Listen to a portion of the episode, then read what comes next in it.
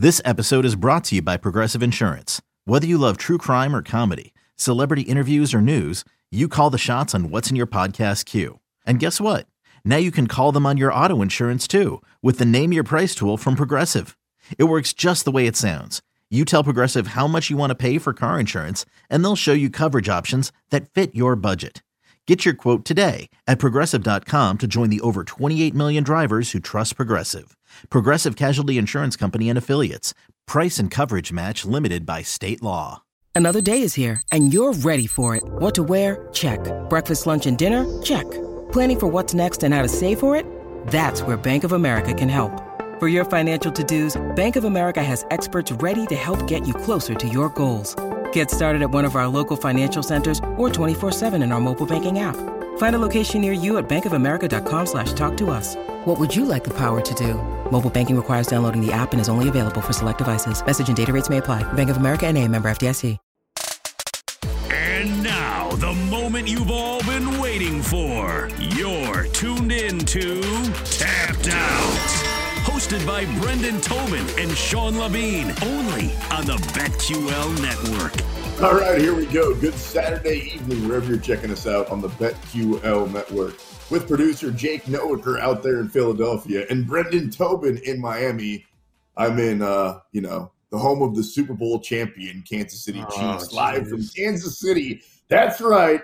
I'm the sports machine, Sean Levine. Yeah, I'm actually still a little punch drunk parade a couple of days ago. So I'm gonna. Did you go?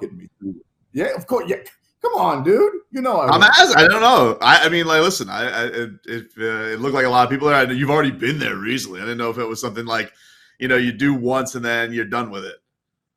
full disclosure, and I'm going to sound like a total spoiled jerk here. I will say the second parade can't hold a candle to the first one because it's kind of like I don't know. You've got two kids. Like the first when you like you had your daughter, and I'm sure everything was great. And you guys were doing all that first kid stuff. By the time the boy rolled around, I mean, come on. At that point, it was the pacifier falls falls on the floor. You put it right back in his mouth, right? Uh, yes, sure. I mean, kind of. It's still, I, I still feel, I, I don't know. I feel like a Super Bowl in this town, the roof would blow off. I don't think the second one could ever be as crazy because it's been, you know, 50 years since the last Super Bowl down here. Uh, so I think that it, I don't think anything will be like that experience. And let me sound spoiled again. And Jake, I'll get you in here because you're in Philly, and you know I don't know if you know this, but your team lost the Super Bowl. Um, you guys didn't have a parade. I don't know if anybody told you that. Uh, yeah, no, you're right. These these parades are great. I think that a lot of cities, when they win, don't really expect to have another one. Like the guys come on the microphone, they all say the same thing. We'll be back here next year.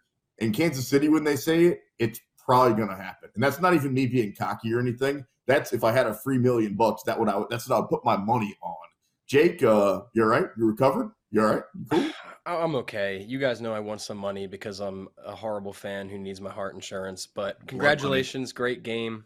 I, I won money, but uh, I, I just I need to say, I am very blessed and happy. Philadelphia won a Super Bowl in 2018 because if we did not, I don't know what I would be doing with myself right now. I, I would be in absolute shambles. And like going back to the parade thing, you're 100% right, man. Like that one parade I went to, that's all I need for the rest of my life. If they would have won this time, I'm not sure I would have gone, but if I did, wouldn't have been anything close to the first time around.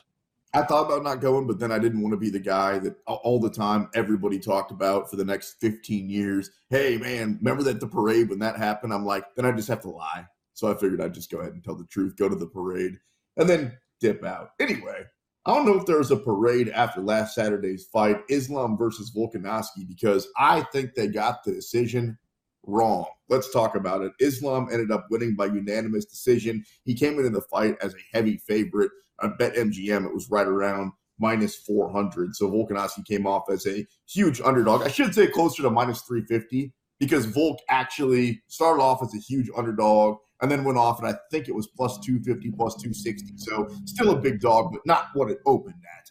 That being said, first, BT, do you think they got the decision right? Because I think they got the cards ultimately right with the 48 47s on most of them. I just, I think they got the wrong guy. I thought Volkanovski not only had the bigger moments, but ultimately, I thought it came down to two rounds to two rounds, and whoever won that fifth round to me was the winner. And we all know, especially how that ended. And you can say optics shouldn't matter or crowd noise shouldn't matter, and I agree with both of those things.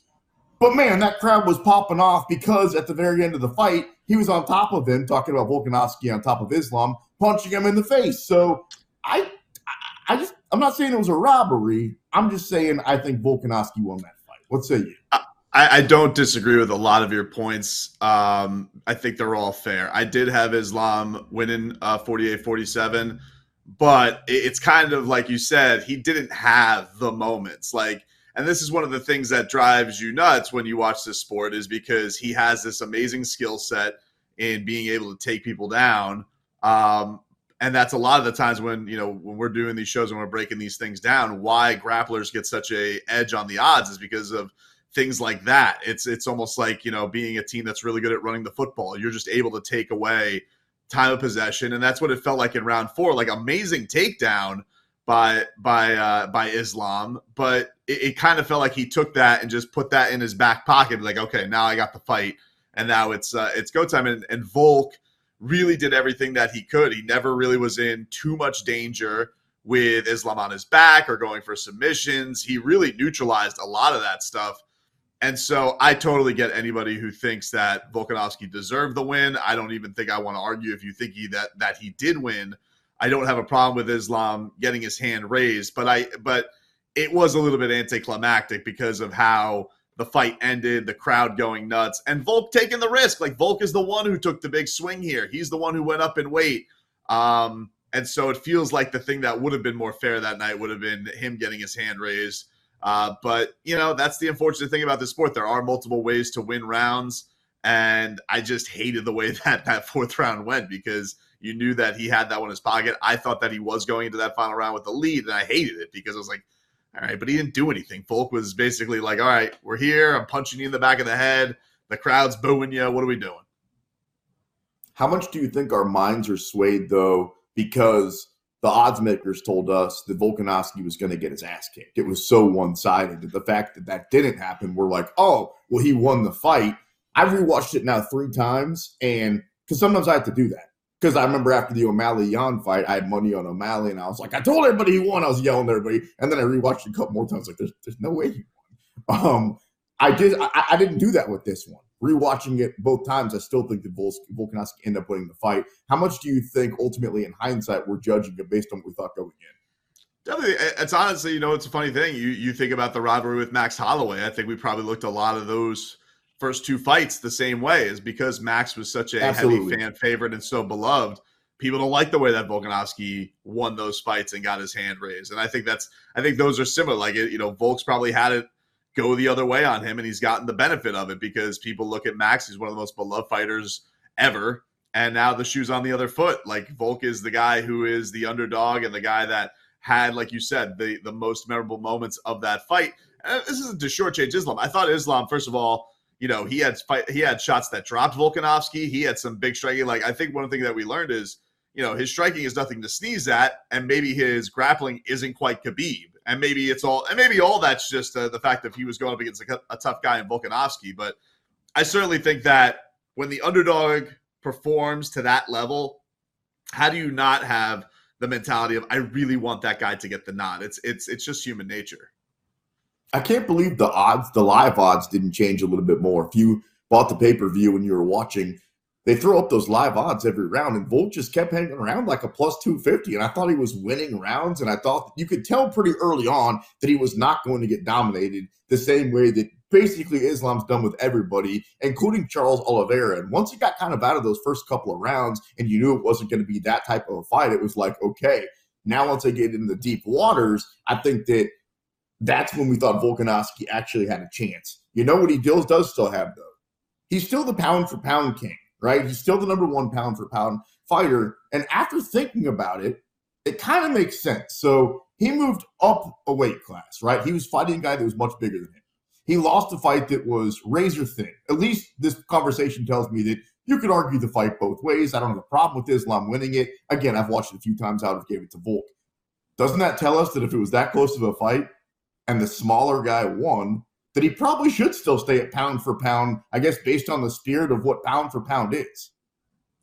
Yeah, I don't have a big problem with it. I, I think that the fight was so close, and it's almost like, you know, if you're, you know, a team that goes out on uh, on the road to face Alabama and you lose by a field goal, should you really drop in the rankings that much? Like, no, you should probably keep your standing. Um, and yeah, I, move I up a little bit actually maybe even move up. Yeah, it's it, it, there's no shame in what happened to Alexander Volkanovski, and he is the guy that was making the change. I think if the shoe was on the other foot, uh, and Islam were to go down, and and he were to be that close to losing, I don't think that he should go down. Um, you know, I've seen some people be upset about it. Like I saw, I think Mike Bohn from MMA Junkies, like, well, what's the point? Like, if you can't jump ratings by beating the actual guy, I, I, hear you on that, but I think that this is such a, a crazy circumstance. This isn't like a, uh, a head-to-head matchup of two welterweights who are both on the pound for pound list, like Leon and, and Kamaru Usman. This is a guy who who did have to go up 10 pounds to to take this matchup and now is going to go back down and, and seems like he's got his hands full with the hell of a title defense because of how good Yair was. By the way, I should probably mention since this is, you know, a fight show and we talk a lot of mixed martial arts, there's a UFC fight going on as we speak, or about to. The walkouts are happening right now between Jim Miller, who's made more walks in the promotion than, well, anybody, and Alexander Hernandez. So we'll keep you updated on what goes down with this Jim Miller versus Alexander Hernandez fight. If you're curious, I've got Jim Miller by submission, the same thing he did against Cowboy Cerrone. Let's get back to that. Surprising, uh, surprising dog, too. I, I don't really understand Jim being a dog here. You know, Alexander is younger. I guess that's just like that's it. But, but Miller's been rolling, and Alexander Hernandez is coming up from featherweight where he just got knocked out. Jake, who's who's being uh, all, uh, all all snooty in the chat, like I get it. He's a talented guy and he's versatile, but like that always makes me nervous. Like you just went down a weight class and you got knocked out, you got stopped, and now you're coming back up. Like I don't know. That's usually that's that's usually a tough sign for me. I'm going to be upset if he gets knocked out because I was thinking about. I'm with you, Jim. This should have been a pick 'em fight. Jim Miller's been winning fights. Yeah, he's old. Alexander Hernandez. I'm not sure that he still has a chin, so maybe I'll regret taking him to get subbed and he ends up getting knocked out. But I'm with you guys. I think Jim Miller ends up winning this fight. Well, I say you guys. Our producer Jake, I don't know what he's on tonight, but he thinks Alexander Hernandez wins this fight by knockout. I do not see that happening. Real quick, let's get back to that Islam thing. So I think we know what's next for Volkanovski. He moves down back to his original weight class. He, I guess, tries to uh, get that belt back. You know, I'm not sure that he never lost the belt, but ultimately Yair beat Josh Emmett in the co-main event. So we're going to see Yair. It looks like versus Volkanovski. What's next, though? You think for Islam? Do you think he takes a little bit of time off and sees what happens with Fiziev and Gaethje? Do you think he maybe sees what happens with Charles Oliveira. And here's an outside one, and just shoot me down if you think this is ridiculous. What if Conor wins? Is there any way that we could see Conor figure out a way to fight Islam, obviously being Khabib's protege? You want to talk about a lot of pay per view buys. So the mic is yours. What's next for Islam? it's still a bit of a question mark. Um, I, I, think that you know we definitely could see Dustin Poirier back in there. I mean, he lost to Khabib, and you know, I don't know how much you love that matchup. Usually, if this guy has a big grappling advantage, that's that's kind of the kryptonite of Dustin Poirier.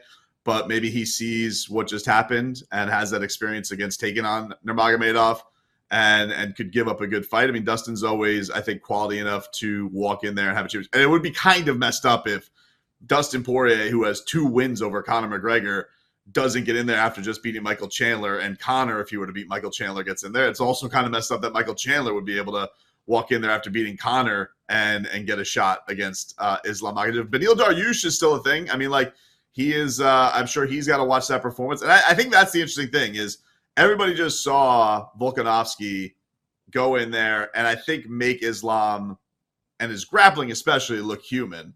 So does the feeling of everybody else in that weight class who are true lightweights feel like, oh, this guy's beatable? Yeah, he looked like a monster against Charles Oliveira, but you know, maybe that was his best performance. I think now, you know, he, people are going to start thinking to themselves that they can get in there and, and, seriously do damage against him after he was very, very avoided for a, a lot of the uh, the rise to his championship. But I got to think that uh, I, I got to think that you know, Dustin is always going to be in the game there, but I don't really know what the matchup there is for him right now. We also don't know where, what weight class Conor and Chandler is. So Jake's telling us Beneil and Oliveira is in the works. If whoever wins that fight, I, I could say that's that's a pretty good. That's for sure a number one contender if Beneil wins. I know that Charles got dealt with pretty easily, but I, I would say Den- Beneil and Dustin are, are your two lead guys there. First of all, with this line jumping thing, Brendan BT, mm-hmm. Michael Chandler was in place, had a weird set of circumstances worked out to fight for a championship belt before he ever fought in the UFC. It would have been his very first fight. And second of all, I've heard you say many times that if Jorge Masvidal goes out there and takes care of Gilbert Burns, then maybe he gets a shot at Leon because of their history. You really think? I mean, now you got a problem with line jumping? I don't have a problem, but if I was Dustin Poirier, it's the game. That's the game. It's the game. That's I, of course, listen, but that's the game. If it, hap- if it happens, I'm not going to be like outraged. You know, that's that's that's the tough part of it. Like, I'm sure I'm sure Dustin probably would have looked back and said, "Why couldn't we have just made back in the day me versus Conor for the vacant belt? Why did I have to fight him, choose the belt or him?" Um, but it is what it is. That's what they ended up choosing to do. So it's not like Dustin Poirier is not used to getting uh ha- having to do the whole special Conor McGregor dance. He's been there, done that before. But I mean, it's the exact same opponent. Like that's the thing that's crazy about it. Jim Miller in the octagon right now with Alexander Hernandez. We'll keep you updated on that. You've also got Jamal Pogue on this card taking on uh, Josh Parisian, Jordan Wright versus Zach Pauga, and then the main event, Erin Blanchfield versus Jessica Andrade. There's also a bunch of other stuff going on in our world, the world of fighting. So we've got all the news and notes, including some Jon Jones stuff. That's right. Jon Jones back in now just a couple of weeks. We talk about it right here. You're locked into the BetQL network.